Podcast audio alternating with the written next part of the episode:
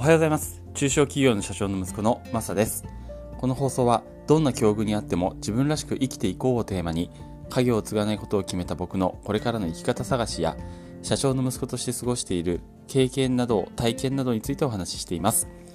特にこれから家業を継ごうとしている同じ境遇の方に聞いていただけたら嬉しいです。はい、えーと4月の6日火曜日ですね。皆さんいかがお過ごしでしょうか。えっ、ー、と、この前の土日で僕は、あの、確定申告が、まあ、えー、8割ぐらいかな、終わって、えー、なんとか、えー、今週中に終わるかなっていう感じで、えー、もう一踏ん張り、頑張りたいと思います。さて、えっ、ー、と、今日はですね、えっ、ー、と、リーダーとマネージャーの違いっていうことで、えー、お話ししたいなと思ってます。あの、組織の中で果たすべき役割っていうのが、やっぱりそれぞれ違うんですよね。リーダー、マネージャー。あの、リーダーっていうのは、えー、旗を振って組織全体の進むべき方向性を指し示す人。で、マネージャーっていうのは、その方向に間違いなく進めるように、まあ、細かな段取りをする人。っていうふうに僕の中では、えー、違いを分けてます。まあ、中小企業で言うと、えー、そうですね、経営者がリーダーで、現場責任者がマネージャーっていうイメージですね。社員がそうですね、数人しかいない会社の場合は、経営者がリーダーとマネージャーを兼ねていることもあると思います。もう一回言うと、リーダーっていうのは、えー、旗を振って組織全体が進むべき方向を指し示す人。マネージャーはその方向に間違いなく進めるように段取りをする人っていう違いですね。僕はこの違い知っておくこと結構大事だなと思ってます、えー、なぜなら経営者のやるべきことが明確になるからです。この組織の進むべき方向を指し示すっていうこれこそがですねあの僕は経営者の果たすべき役割だろうなと思っていてこの方向性を指し示すためにはより先の未来より大きな視点っていうのを持って先々見通していかなければえー、方向を指し示すことができないんですよね。だから、えー、結構大事だなと思ってます。その方向がわからなくなると、組織全体が道に迷っちゃうんですよね。登山の例がすごく分かりやすいので登山に例えるんですけども例えば、えー、富士山に登ろうそこでしか見れない美しいご来光を見ようって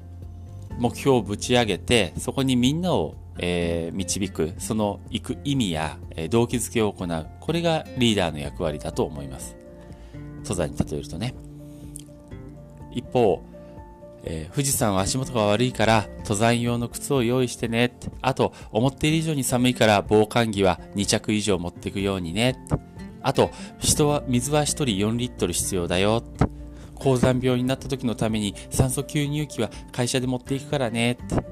そして1日目は7合目まで行って、えー、2, 2日目で8合目のその宿に泊まって、3日目で一気に頂上まで目指そうよ、みたいな、こんな細かな計画を立ててみんながスムーズにいけるようにする。これが、えー、マネージャーの役割だなと思います。まあ、あのどっちも大事な役割なんですけどもあの大きな決断をする時っていうのはやっぱりリーダーのその旗振りその目標を指し示す方向性っていうのが大事になってて例えば今の登山の例だと、えー、途中で富士山が噴火するかもしれませんあとは崖が崩れるかもしれないそうした時にじゃあ、えー、進むべきかそれとも別の山を目指すべきかみたいなそういう大きな決断をするっていうのはやっぱりリーダーの仕事ですね。あの崖崩れが一時的なものでいや大丈夫いけるって判断すればそのまま進むだろうしいやこのもう山は無理だと。別の山行こうって、えー、いうことを、えー、判断するかもしれない。そうすることであの多分ねあの批判する人が出てきたりあの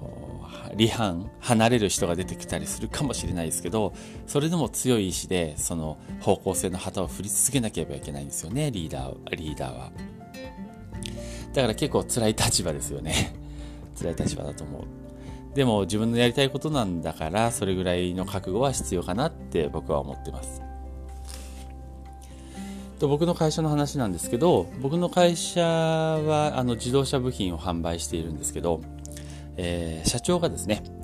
うんそう15年15、6年ぐらい前から、えー、部品の海外の輸出始めたんですよその時にあの怪しいロシア人が来て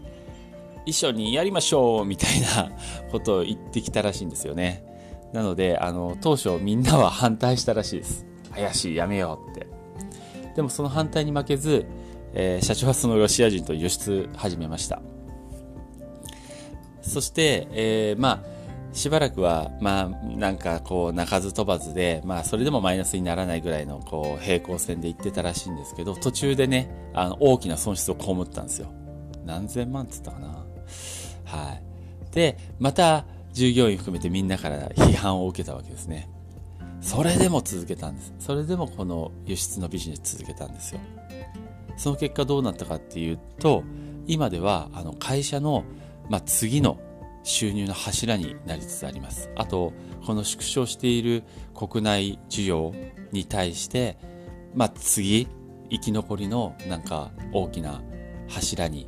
なりそうな、そんな感じのビジネスに育ちました。こ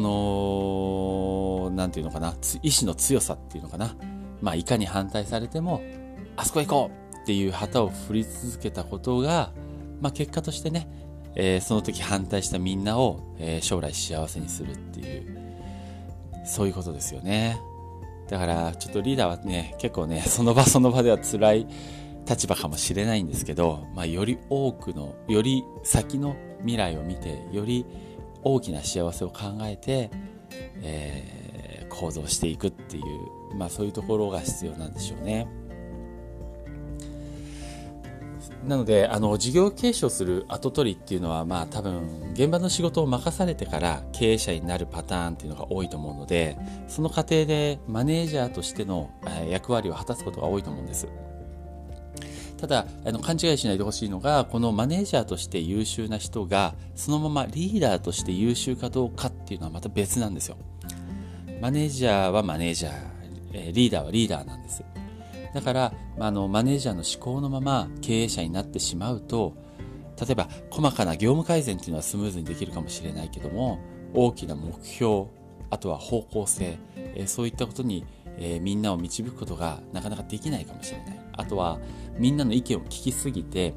あの、反対された時に、こう、心が、えー、負けてね、えー、自分の強い意志を発揮できないかもしれない。まあ、そういう違いがあるっていうことをねあの経営者になった時はそういうあのマネージャーとはまた違う仕事があるっていうことを知っておいてほしいなと思っています。はい。ということで、今日はリーダーとマネージャーの違いということで、僕が、えー、考えていること、あとは、まあ、これはいろいろ見聞きしたことですね、も含めて、えー、お話ししてみました。まあね、あの、いろいろ 学ぶことが多くて、僕も全然、あのーそんなに偉そうなことを言うことは、えー、ほど、あの、知識や経験であるわけじゃないんですけど、まあ、その後取りとしての経験値でね、いろいろ体験してきたことを、なんか少しでも伝えられればいいなと思っております。